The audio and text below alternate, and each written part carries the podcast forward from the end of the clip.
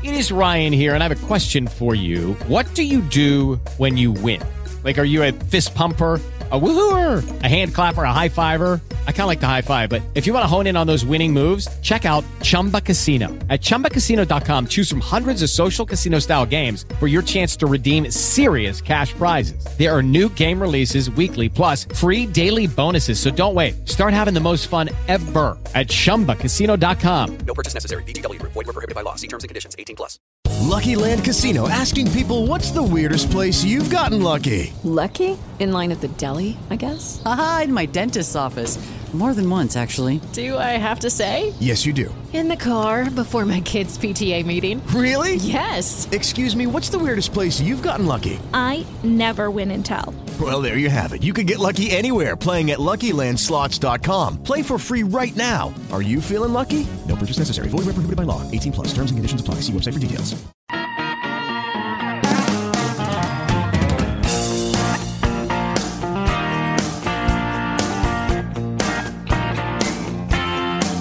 Billy man, come on. Six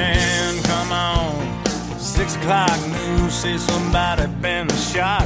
Somebody's been abused. Somebody blew up a building. Somebody stole a car. Somebody got away. Somebody didn't get. Hello and welcome to the Republican View with me, your host, Jeff Gorman.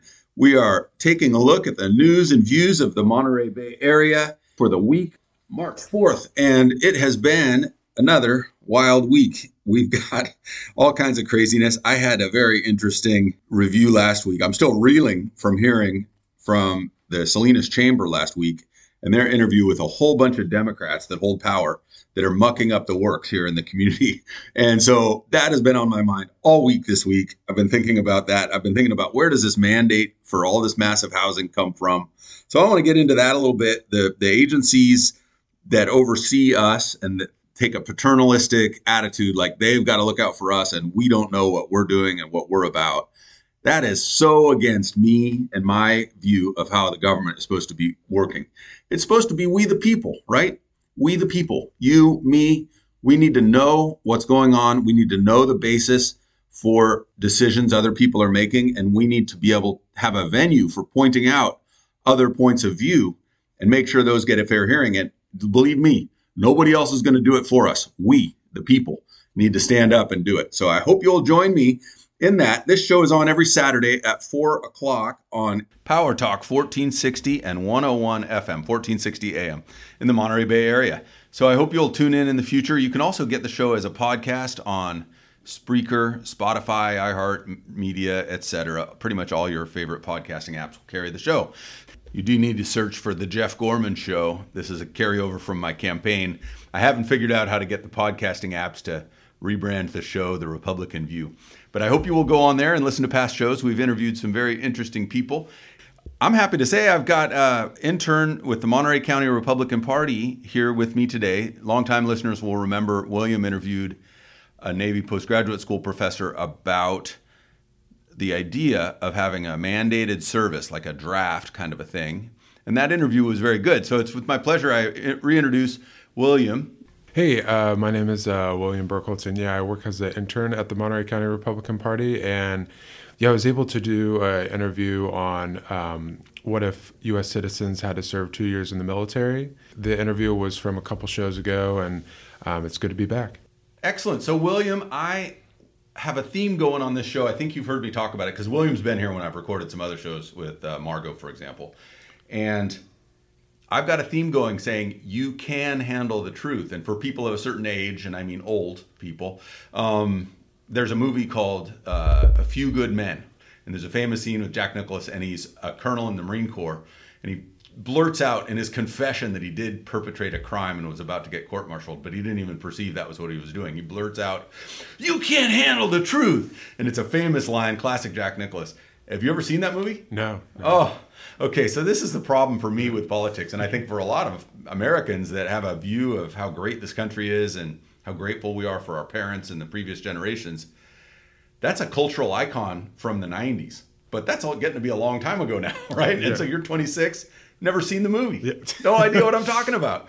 So the idea of you can't handle the truth, that's based in national security And in a way, the Marine Corps colonel, and this is a Hollywood production, so if you're in the Marine Corps, please understand, or you know you're a Marine out there listening, please understand. I know Jack Nicholson was not a Marine, and that that's a Hollywood version of how it is.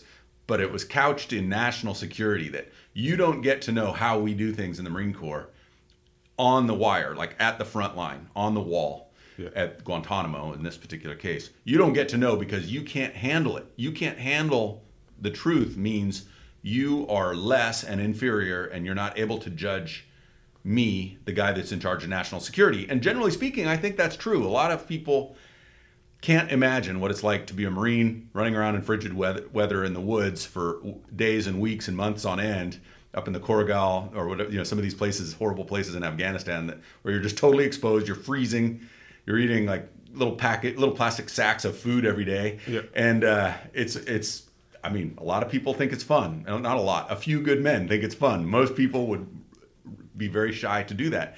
So I get it. There, the the movie, the Hollywood thing, it's a good movie and it portrays something, but it really betrays the national security attitude that the American people don't get to know. So that's why I twist it and I say, you can handle the truth. You know. And now, okay, so I want to hear your thoughts on snowflakes eventually, but what?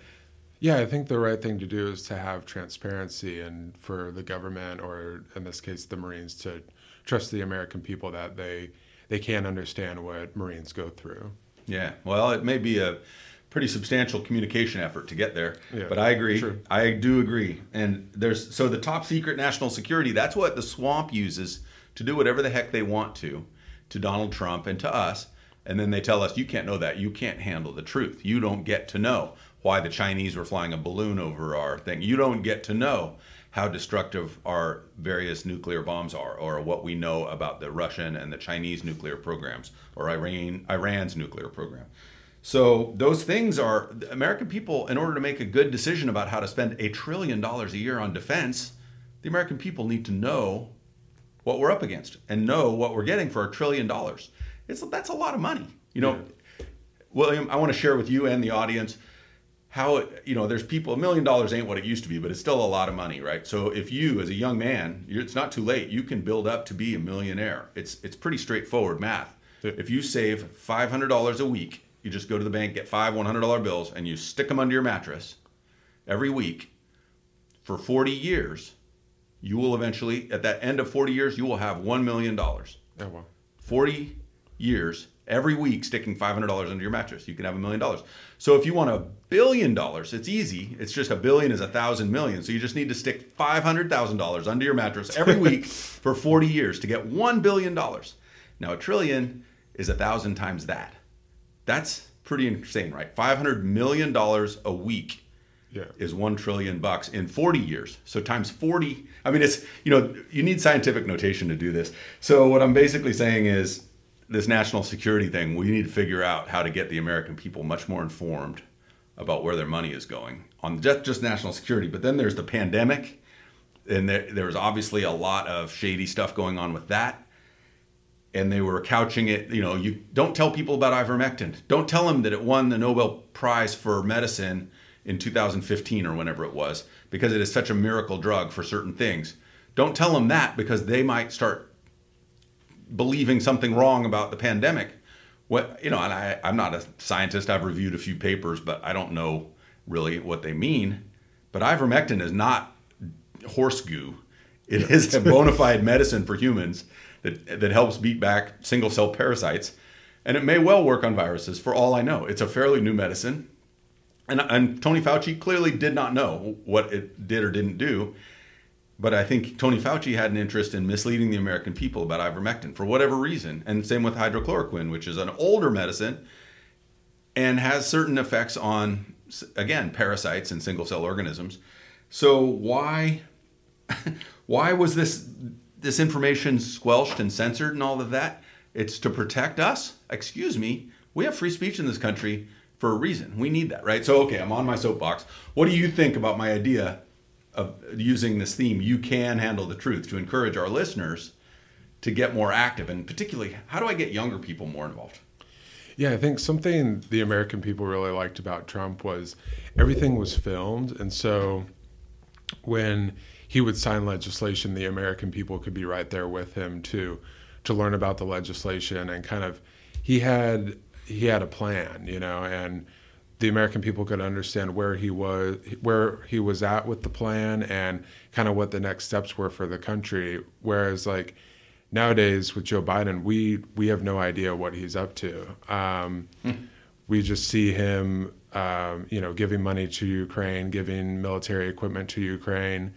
Um, there doesn't really seem to be like a real like plan in place. Um, they seem to be much more kind of uh, kind of living in the moment. Um, whereas I think nowadays, especially with what we have going on with China and Russia, it's important for the country to have a plan and kind of a, a sense of direction of how we can continue to be the number one superpower in the world. Okay. Um, Yeah, I agree. I think it's it's a good point you make about clarity. For example, everyone knows that we are sticking our nose and are meddling in Ukraine quite a bit, and Ukraine, the government of Ukraine, is asking us to. So it's not like it's completely out of nowhere and unwarranted. But honestly, we have no idea where the hundred billion dollars or so, tens and tens of billions of dollars that's been sent there already, supposedly, that it's actually gotten where it's supposed to be, what it's for. I mean, honestly, I have a question when they are delivering military hardware into the Ukraine, my understanding is it's coming out of U.S. stockpiles.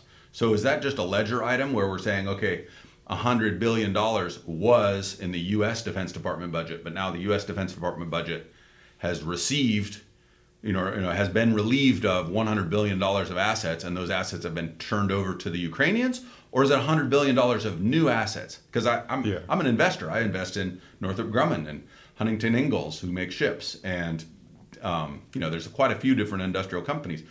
Lockheed Martin, the $100 billion new revenue in one year to that little field of companies, that's a huge amount of money. Yeah. But if they're just taking stuff that was already built and paid for five years ago and sending it to the Ukraine, that's not even a revenue transaction. That's just the U.S. military getting weaker and us giving away our power to someone else. So, anyway, the American people need to know this stuff.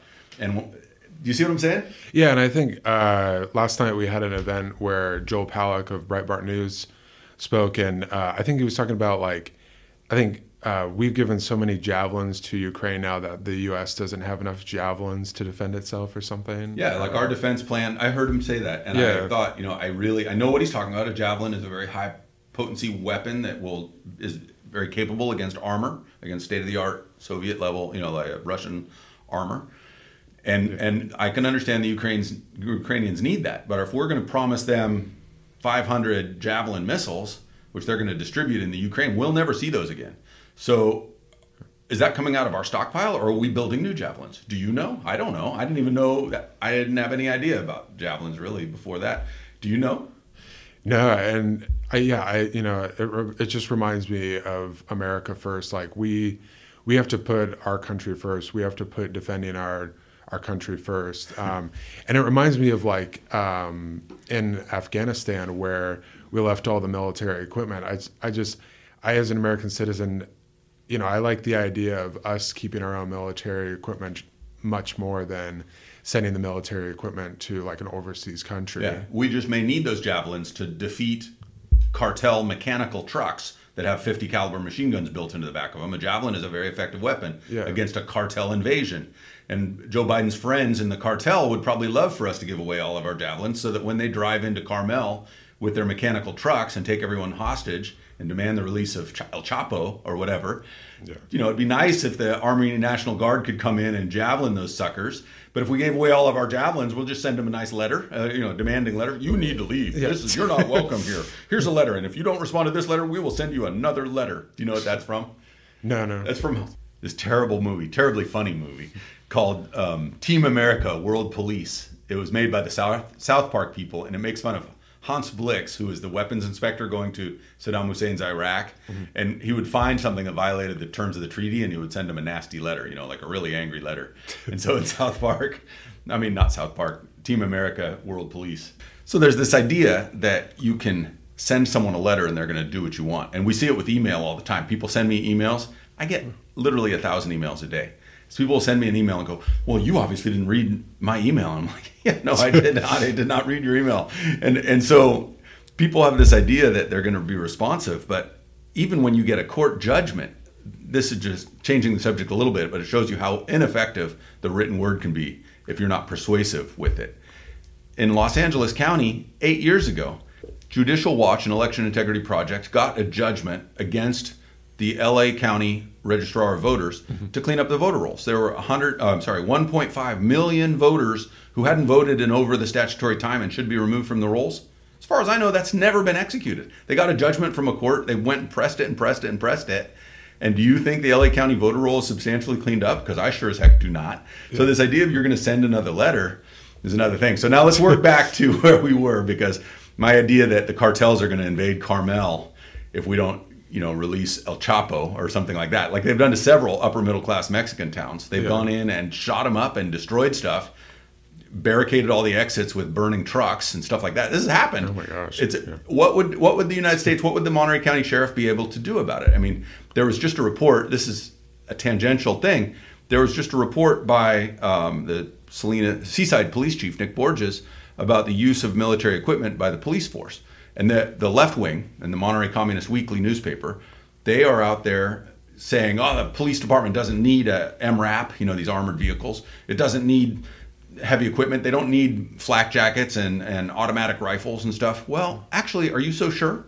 Because your little dreamland of Mexico, they're having full force armed battle all the time, military scale, like small unit tactics, military operations all the time in Mexico. And we just let in 5 million new people, generally from South and Central America, who aren't accustomed to our way of life, who are operating under the carpet or you know away from the scrutiny of Hans Blix and his formal letters, what do they think is going to freaking happen? It's going to get ugly at some point, and javelin missiles might be pretty handy for the Monterey County arsenal of the California National Guard. We might want those, you know, and, and we should actually be prac- maybe even demonstrating how they work so that anybody in the cartel that lives in Seaside goes, I'm not getting in a mechanical and driving to Carmel because I'll get myself blown up. You know, that I mean, I, I know that's a little bit out there, and this is going on the airwaves, and so somebody's going to hear it and think it's over the line. And by the way, if you think it's over the line, you give me a call 831 375 2227. That's a, mostly voicemail. I can pick it up sometimes, but mostly it goes to voicemail. Let me know your thoughts if you think I'm just nuts, but I personally think we, the people, need to be prepared for such things. I believe if there's fentanyl on our streets, which there is, and our kids are dying from that, which they are, and the DEA is trying to enforce it, which they are, and they arrest certain people that are very potent people around here who are friends with a lot of Democrats, by the way, and they, those people get arrested, we could be in a situation just like these upper middle class Mexican towns that have been inv- that have been held hostage. Yeah, I mean, it's really surprising. It's just like it makes me think like with the Chinese balloon, like Joe Biden letting the Chinese balloon fly over the United States from Montana to South Carolina and you know, perform espionage on the United States. It, it makes you wonder like what if like a cartel actually came into California, like would Joe Biden be able to respond or is he compromised also by Mexico and would he just let them, you know, come into California and do whatever they want? Mm-hmm. It's really kind of like an interesting situation. Yeah, and the the Ch- communist Chinese definitely have agents in California, big time. I mean, they've had Yeah. agents on payroll of Dianne Feinstein. Yeah. So this is the, there's a guy that's in prison now that was actually the mayor of San Francisco and then was an assembly or state senator named Leland Yee. He's an American, but he was Chinese national. He was affiliated with the Triad Gang. He's in prison for arms trafficking. The way I even learned his name was the NRA 10 years ago or 12 years ago named him public enemy number one because he was against the Second Amendment. Oh wow. It was against the Second Amendment, and he's in prison now for arms trafficking between the Philippines and Malaysia or something like that. Oh my gosh. He was so so. There are scumbags in our midst, and Yeah. and it's no joke. And people like uh, the congressman we have here, unfortunately, is Jimmy Panetta. I saw him at this government breakfast. He came over and said, "Hi, are you okay? How are you doing? You know, checking on me, I guess." I was standing next to a sheriff, and I'm just looking at him, going, what should I say back? Because I, I said, yeah, I'm good. How are you? You know, just try to be civil. But it, because I didn't, it wasn't the venue for some kind of a debate or something. But you know, where's he at with regard to the cartels? What's he done about border security? Honestly, Yeah. And so we've got we've got problems here. And that's the point of this show is to get people in this area, and it's just a smattering. I have no idea who really tunes in Saturday at four o'clock on Power Talk 1460 in the Monterey Bay area. But I hope a lot of people, I know, I know at least some, because I hear reports back from random people. Hey, I heard you on the radio this week, Yeah. and you can, people can get this on podcasting. I'm hoping that picks up. I would encourage listeners to go to your favorite podcasting app and put in the Jeff Gorman Show. We post it every week up in there. You can get back shows. We've had some pretty fun ones. And I need to get better. I need more workers to help get it done to really make it easy for you to find the interview you want. I've got some good interviews in there.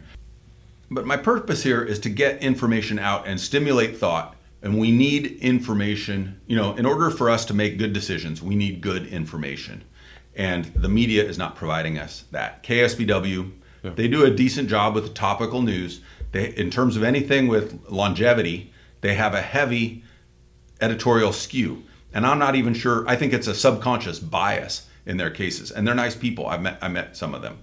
But they're they're biased and they're not going to tell us how it is from our point of view. We need to get the information cleanly and then form our own opinions.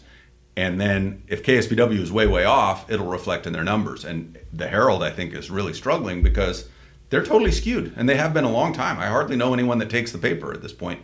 And but I know there are people that do. They're just mostly Democrats. So it's like the Democrat paper.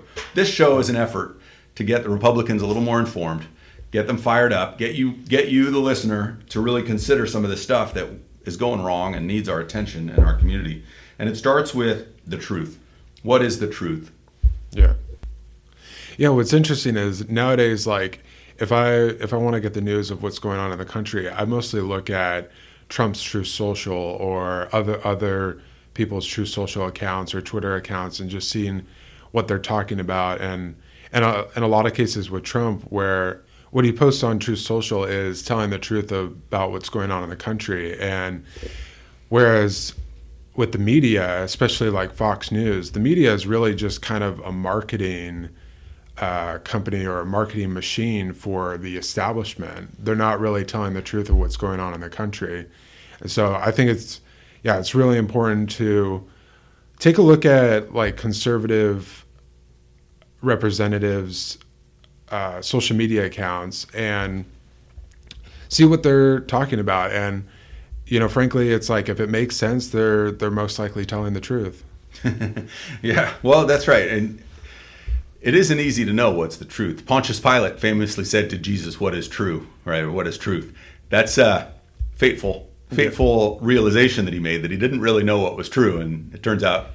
Well, actually, do you think Pontius Pilate made a bad decision or the decision? He made the decision to crucify Christ, right? But mm. actually, immediately after that, he goes to the Jewish public and says, "It's my tradition to release a prisoner. This man has done nothing. Shall I release him to you?" No, they shout. We want Barabbas or whatever, and they send him to get crucified anyway because the the establishment of the day, Leon Panetta, are you listening? The Yes. establishment of the day crucified the wrong guy, and uh, you know I'm not saying that anybody in Leon's circle is the Messiah, but I would say that the the effort to crucify Donald Trump was misguided, and that the or at least it appeared so to a large large portion. Like I think in terms of the official vote in 2020, it was 74 million people thought that he would be a better president than Joe Biden, and supposedly 81 million people voted for Joe Biden. Now I uh-huh. just want the American people to understand that's 24% more people than voted for Obama in 2012. I personally have a difficult time absorbing that number. And to quote another famous Bible verse, and again, I'm not saying anyone around us is the Messiah or even like an anointed one, but um, but but there's a saying where this guy says, "Your faith." Has healed you. Jesus says, Your faith has healed you. And the guy says, I believe, Lord, help me in my unbelief. It's like, I cannot believe. I want to believe the American election system is fantastic and rock solid, but I do not, I, I cannot accept the idea that 23.6% more people voted for Joe Biden than Obama. Obama was a very popular president. Yeah. Nobody actually thinks Joe Biden is good at anything. There's some people that like that backslapping, happy-go-lucky, lying style of his, but I don't understand them and why. And it's a tiny minority, and there's a huge number of people that have buyer's remorse about that sucker. That did. I know they voted for him. They tell me, but they're very disappointed and disgusted with themselves for having got. That's actually I think that albatross will be hanging around the Democratic Party's neck for a long time. It's just like Lyndon B. Johnson was. He was the necessary antecedent for Nixon. Nixon absolutely crushed it in 1968 election. This is a long time ago, I know, for a guy that's 26 years old, but because Lyndon B. Johnson was so bad, and Lyndon B. Johnson finally did decide not to run. And this is the time where Biden has to make that decision. Does he want to be at least self aware enough not to run in 2024? Or is he going to do the opposite of Lyndon B. Johnson, which is he is the most unpopular president, absolute disaster in foreign policy? I mean, in the case of Lyndon B. Johnson, we'd gone from a small force of advisors in Vietnam to escalation to having, I think it was a half a million soldiers in Vietnam by 1967 or something like that. And that escalation didn't work out, and Linda, it hung around Lyndon B. Johnson's neck for a long time. Now, in that case, the Democrats successfully pushed all of that anti-Vietnam sentiment onto Nixon somehow. but I, I've talked to uh, Gordon Nakagawa when he was still alive. He was a prisoner of war in there, and he thought Lyndon B. Johnson was definitely to blame for the protraction of that war, and that Nixon did the right thing to end the war. But it did take longer. So Nick, anyway, foreign policy can be hung around the guy's neck, and I want the American people, and especially the people here in the Monterey Bay area, to understand it is Leon Panetta's fault that we have Joe Biden.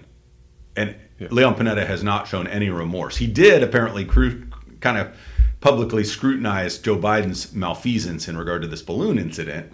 And that's why a couple of weeks ago after the State of the Union, I played the clip of uh, Biden saying to Jimmy Panetta, Oh, hey, Jimmy, tell your dad to lighten up on me. You know, that was apparently about this. I haven't, I should have asked Jimmy about that when I saw him, but that was apparently what that was about. Why Biden said that was that Leon Panetta had been giving him a hard time about the balloon incident. Yeah. Um, so anyway, what do you think about the the whole situation? What's what's going on with snowflakes in your generation? And before you answer, let me just remind everyone you're listening to the Republican View. It's a production of the Monterey County Republican Party. I'm your host Jeff Gorman. I ran for Congress in 2020 and 2022 against Jimmy Panetta.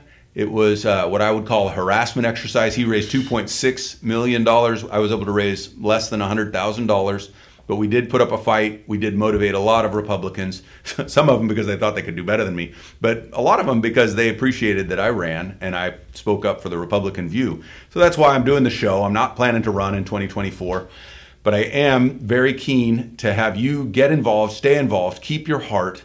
Remember, rational is great, science and rationale are great, but faith in the country is from your heart. And we've got to get our heart in this. And what I think is happening with our generations is right now, your generation, William, is learning where their heart is. They've been, I, honestly, public school, even though it's terrible still, it's better now than it was when I was a kid. When I was a kid, you could literally skate through and learn nothing in Monterey schools. And now they have standards. They have a lot of ways people get through those standards, but they, I think they're educating people in basic math and science better than they were in the 70s. The thing is, they've totally removed any kind of conviction and passion that is real heartfelt. I think so. I want to know what you think a snowflake is and where their real heart is. Like, do they care about the stuff they pretend to care about, trans this and that, and cult, uh, race oppression, and all that stuff, or are they just told they have to by their teachers? Okay, round two. Name something that's not boring. A laundry? Ooh, a book club. Computer solitaire, huh? Ah, oh, sorry, we were looking for Chumba Casino. That's right. ChumbaCasino.com has over 100 casino style games. Join today and play for free for your chance to redeem some serious prizes. ChumbaCasino.com. No purchase necessary. Full prohibited by law. 18 plus terms and conditions apply. See website for details. What's a snowflake? okay, so that's an important thing for me, the uh, show host here, to know is not everybody sees the world through my eyes. I've heard Sean Hannity and others talk about the snowflake. Oh, you know what a snowflake is? It's a little flake that falls out of the sky, Yeah. frozen water. But um, the idea of a snowflake, then this probably three quarters of the listeners are like, what is he talking about? Snowflake. What I mean is people that are so they're they're beautiful little children of God, individual, unique, but they're as soon as they contact anything with a little heat, they melt. Right? So the first snowflakes that fall, their their their frozenness is melted right away by the heat capacity coming off whatever they touch.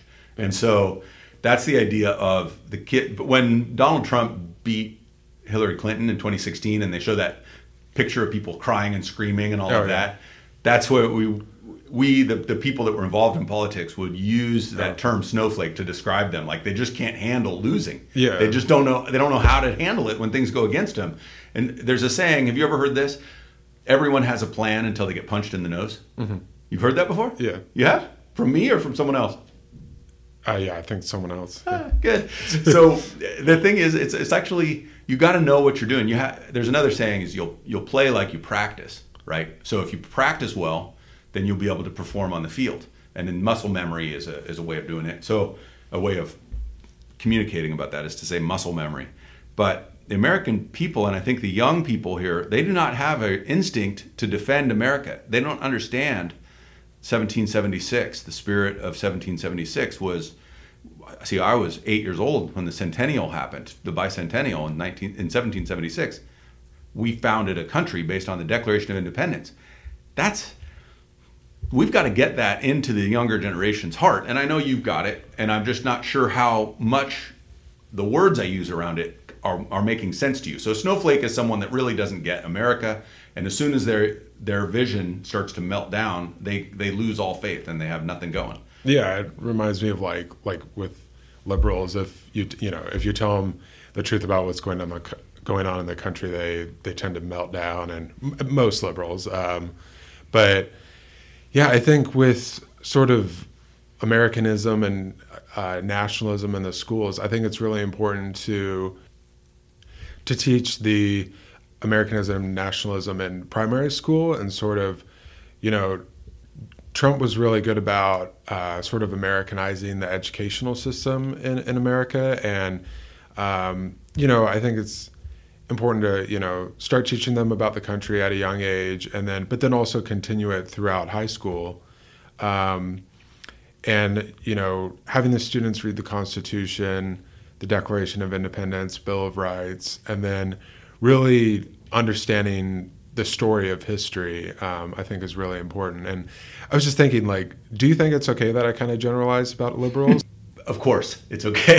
It's, it's, it's, it's, is it really something you'd consider?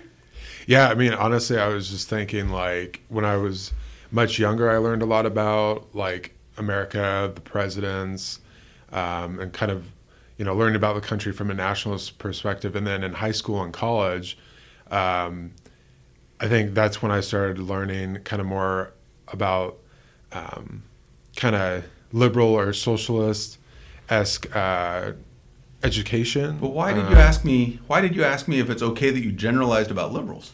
Yeah, they they taught like you can't like generalize about anything. It has to Really? be. Yeah. So the, we should like general should be a bad word. Generalize is a bad word. yeah. Like Really? Yeah, like you have to say like the majority of something or the minority of something. Wow. Yeah. Yeah, no, pretty much a word that describes a group like the liberals. That word is pretty much describing them, and the people that are in that group are either in that group because they're liberals or they are not in that group. It is an appropriate thing to generalize at that level. Like, for Yeah. example, humankind. People are generally part of humankind. If you don't want to be generalized as humankind, that means you're trying to identify as not human. Yeah. Which there are some people like that, and they are what we call insane. Yeah. Right. So, any you went to Stevenson for undergrad, right? Yeah. I mean, I'm sorry, high school, right? Yeah. And where'd you go for undergrad? I went to uh, Emerson College in Boston. Great. Did they? Was it totally woke? Is that that- Yeah, basically what you just revealed to me? Is like how the woke mind has been instructed to think. Yeah. And I'm not saying you're woke, but you went through the current education system. Yeah, mostly at Emerson. It was definitely a woke education. you can't generalize, huh? So Yeah. like I can't say you have two eyes like everybody else because that's too general. Or I, I don't I don't really know if I even get the fine point I think they don't have a point. I think they're just generally trying to oppress you. yeah. Yeah. so so anyway yes i'm glad you generalized about liberals that's what this show is about we are trying to define the enemy and I, I don't mean the enemy like we have to slay them i mean the enemy like the person jesus says we have to pray for when he says pray for your enemies the woke mind is a troubled mind the, the world is complicated the last thing you need is some teacher's ideology blocking you from having free thought Yeah. and free speech is a way of expressing free thought So you have every right to generalize. Yes, please generalize. Now let's get back to generalizing about liberals. What about these crazy liberals? Yeah, I mean, I think, you know, I, I think their their ideology is, I think it comes from the counterculture of the 20th century and the idea of rebelling against the country or rebelling against society. I think it's just now it's gotten to the point where they've asked questions about so many things, they've rebelled against so much that they're rebelling against religion, they're rebelling against uh, religion as in Christianity, they're rebelling against America as a country. Their ideology, it's just it's it's honestly just gone too far, and I think the Trump movement and American conservatives, we really represent, uh, rather than continuing to rebel, we represent a return to traditionalism. That is excellent, William. And I want to just remind the audience you're listening to The Republican View with Jeff Gorman. I'm your host. I ran for Congress against Jimmy Panetta twice. I represented the Republican Party. We're going to have a convention coming up this next weekend up in Sacramento of the Republican Party. The 1,400 or so delegates are going to get together, elect a new chair, or maybe the same chair, as well as hear the agenda for the next two years and make plans to win elections. So I'm glad you're listening. The show is on every Saturday at 4 o'clock on Power Talk 1460 AM and 101.1 FM in the Monterey Bay area. And you can get the show as a podcast off your favorite podcasting app. You may need to search for The Jeff Gorman Show. And this show did start as a function of my campaign. We're continuing in to try and build the Republican Party in the Monterey Bay area.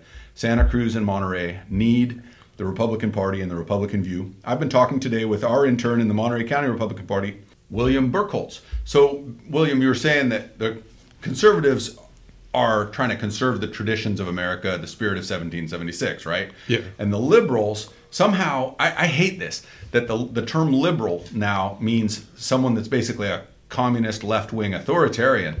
That's not what the word should mean. Like, there's such a thing as a classical liberal. I guess you probably learned about it like I did, sort Yeah. of a, a relic of the 19th century or something. Mm-hmm. But they're still alive and well, and a lot of them think they're libertarians when they really should be Republicans, those people. But liberal now is like, a, uh, it's lost its root, which is the root of the word is liberty, which is a form, you know, it's similar to freedom in the sense that you have the right to do things, you can do them. Doesn't mean that you, they won't have consequences, but you have the right to ride a motorcycle without a helmet, drive in a car without a seatbelt, take drugs if you want to, drink too much alcohol. You have the rights to do those things. There will be consequences, but it's it's not really if. I guess this is an important thing that the snowflake generation, you know, which I'm kind of labeling your gener, I'm generalizing about your generation. The snowflake generation, they haven't really faced adversity like past American generations did, and it has a lot to do with material wealth. What I'm talking about. I know there's been diver, uh, adversity in the sense of 9/11 happened when you were five years old, so you kind of grew up in a world that was shell shocked from that. Yeah. it's a form of adversity for sure, and the pandemic has been adverse for all of us. It's a, it's an adversity thing, but I mean more in terms of material wealth. Like there was actually people starving in this country during the Great Depression. There were children running around with no shoes because their parents couldn't afford shoes, you know. Yeah. And in my generation, I wore hand-me-down clothes. It was very, very common in the 70s to wear hand-me-down clothes because clothes were expensive and middle class were getting pinched by inflation. And now, as the temperature goes up, inflation goes up, financial anxiety is going up in this country it's I, I'm worried about how the generation will hold up, and and I believe your generation is going to do well, but I don't want to hold back on the adversity. I want them to face the adversities that are out there, and so that's where the "you can handle the truth" thing needs to come. It's like, look, let's let's talk about nuclear war. Let's talk about what will happen if China attempts a first strike on the United States. We have submarines out to sea with fully armed nuclear missiles that can be launched in a short period of time. The President of the United, States shall immediately do a full fledged nuclear attack back on Beijing and, and Chinese capitals, capital uh, equipment and military installations all over the place. And it will be very, very ugly and bad.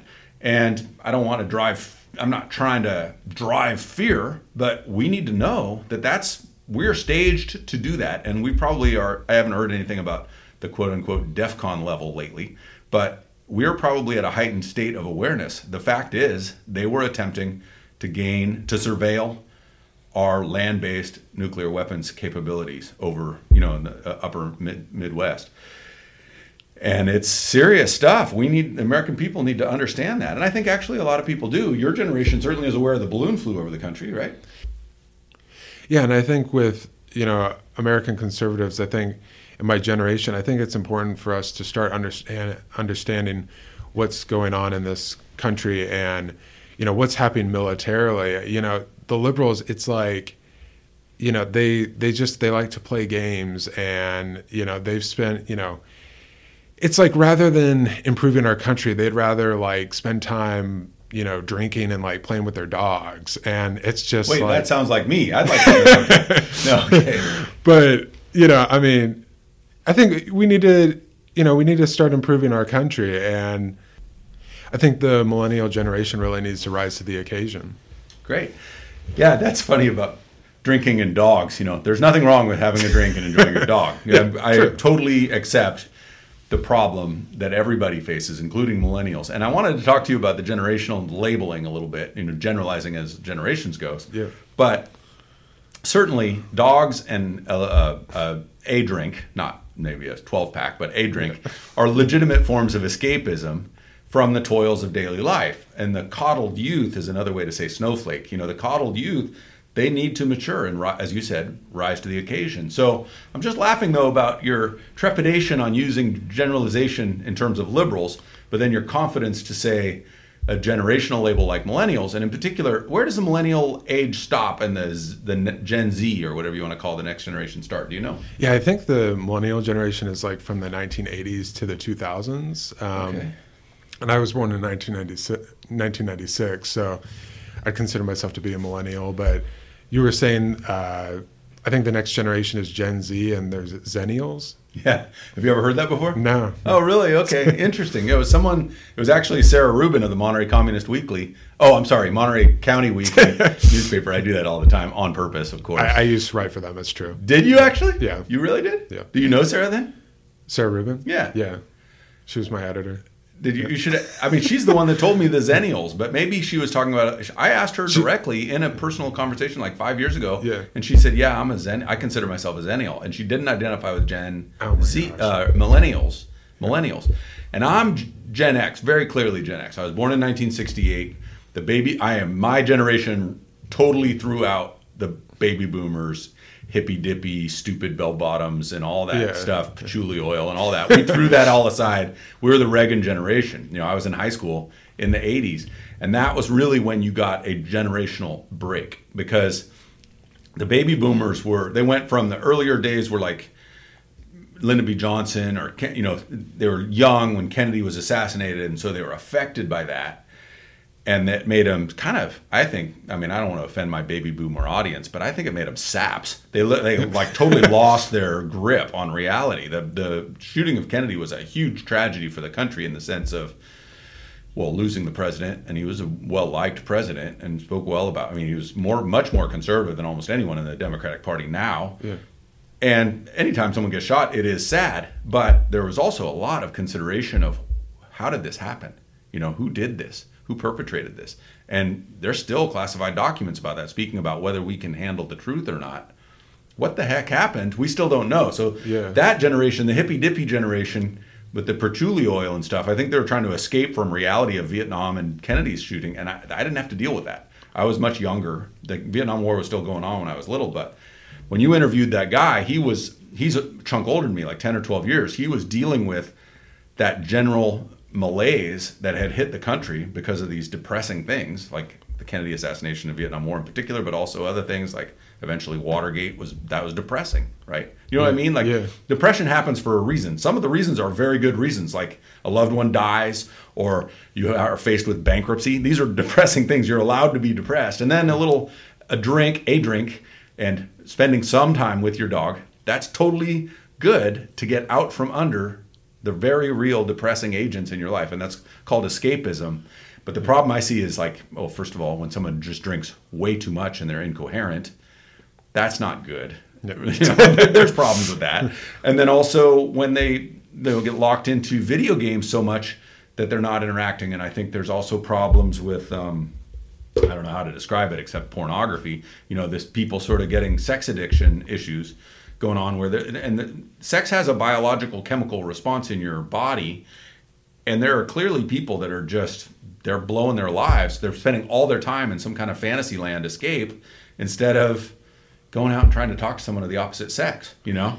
Yeah, I think you know it's good to have a balance, kind of be grounded in reality, but then also have some escapism. But yeah, I think that's what's going on with the Democrats is the Democrats are selling Democrat voters escapism. And they're just kind of hey you know go and escape you know drink do whatever and we'll ta- you know we'll take care of you we'll send you the checks in the mail during covid-19 and after COVID. yeah covid you can rely on the universal basic income yeah i haven't heard of that in a little while now have we yeah, and I'll never forget. I used to work as a journalist, and I did an interview once, and someone I was interviewing, he said, "They don't want us to be good," and that I think that's so true. The the establishment they don't want the American people to be good. They don't want the American people to say, "Hey, you know what's going on with my country? How can I continue to live a you know a good quality life?" And you know what's the what's the future of our country? They want us to go out and party and you know do what liberals do, so they can control us. Yeah, well, I, I hate to say it, I think you're right, and it's it's terrible. It's really the opposite of the what my father wanted for me. Some listeners may know me. So I'm Jeff Gorman. I ran for Congress, but my stepfather is Clyde Roberson. He married my mom when I was 10 years old.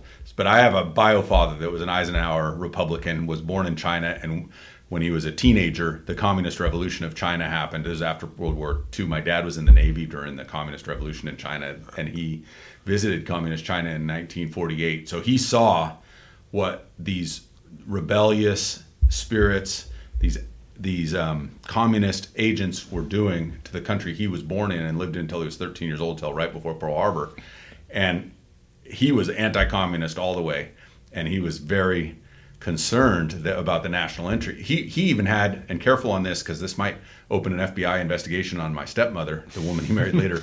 He has a Betsy Ross flag. He's passed away, but she inherited it. So Oh, that's wow. I think that's contraband now, a Betsy Ross flag. Yeah, isn't it? Interesting. And so, you know, I'm kidding, right? You know that you know what I'm talking about? The fl- flag with Yeah. uh, 13 stars in a circle. Well, it's like the original, right? The original, yeah, Yeah. That's that's very much contraband now. It's a sign of white supremacy, I guess. So, anyway, and the reason I'm talking about my family, God knows. But you've been listening to the Republican View with Jeff Gorman and William Bergholz, our intern at the headquarters office. By the way, we are looking at moving our office to Salinas, where the people are and where the county government is. That is very likely to happen. I'm the county chairman for the Monterey County Republican Party, and we're getting fired up. So if you have a strong opinion about that, you go ahead and start voting. If we get more money saying don't move coming in the front door on our electronic website, etc., versus saying do move, we might, well, if we get enough money, we'll have an office in both places. But right now, we're planning to move to Salinas because that's where the county seat of government is. That is much more accessible to people from King City and North Monterey County to get to our headquarters. And also, we need to reach the younger generation. So, William has been sharing with us thoughts about the generational issues and helping me to understand things because I believe firmly that we need to rise up as a people, step up to the occasion. I feel the same way you described a few minutes ago. Yeah. My generation needs to step up. I'm Gen X, and there aren't that many people from Gen X that are really high profile in our culture. I mean, Nikki Haley and Ron DeSantis, would you say they're those are Gen X people, Yeah, right?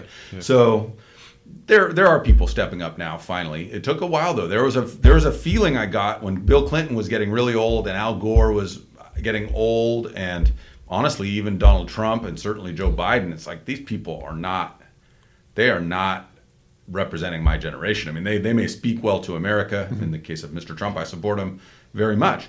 But where's my generation? And now we are seeing them step up. So it takes a while, but I still feel we have a lot of people, especially here in the Monterey Bay Area, that feel oppressed. They feel like they're not hearing anyone say anything that resonates with their point of view. And frankly, if you disagree with me, I totally support you in that.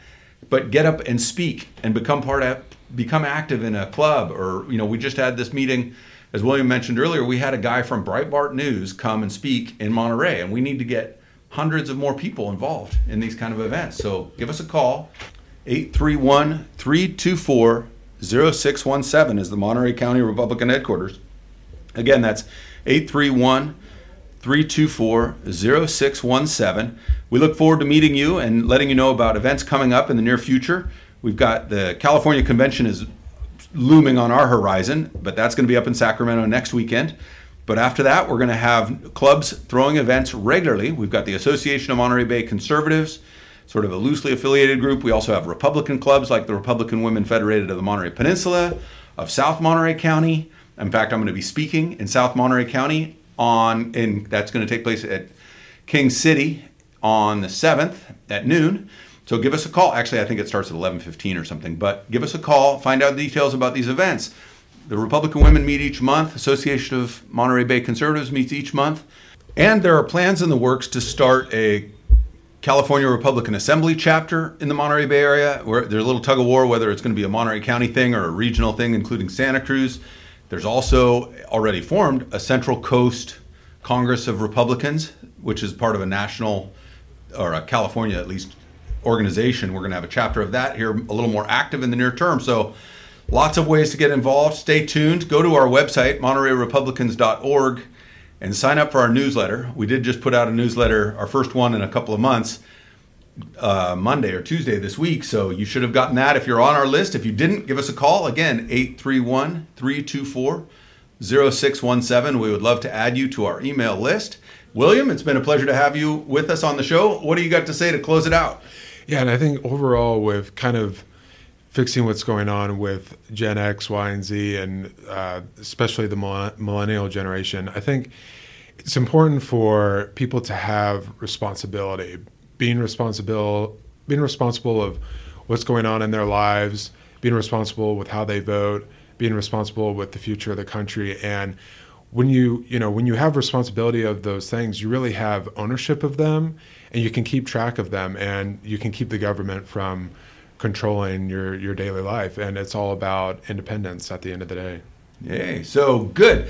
Well, you know, William is 26. He's been interning with our office here at the Monterey Republicans, and he has been a huge help. So it's helpful to me to understand. I, I want my listeners, our listeners, to know that they can handle the truth, but it's not going to be pretty. It's a little bit like taking the red pill in the movie The Matrix. You know, it's kind of ugly out there. So, so hang in there with us out there in the Monterey Bay area. We appreciate you listening, and you can get the show on podcast if you're getting it from Germany or somewhere else. God bless you. God bless all of you, and God bless the United States of America.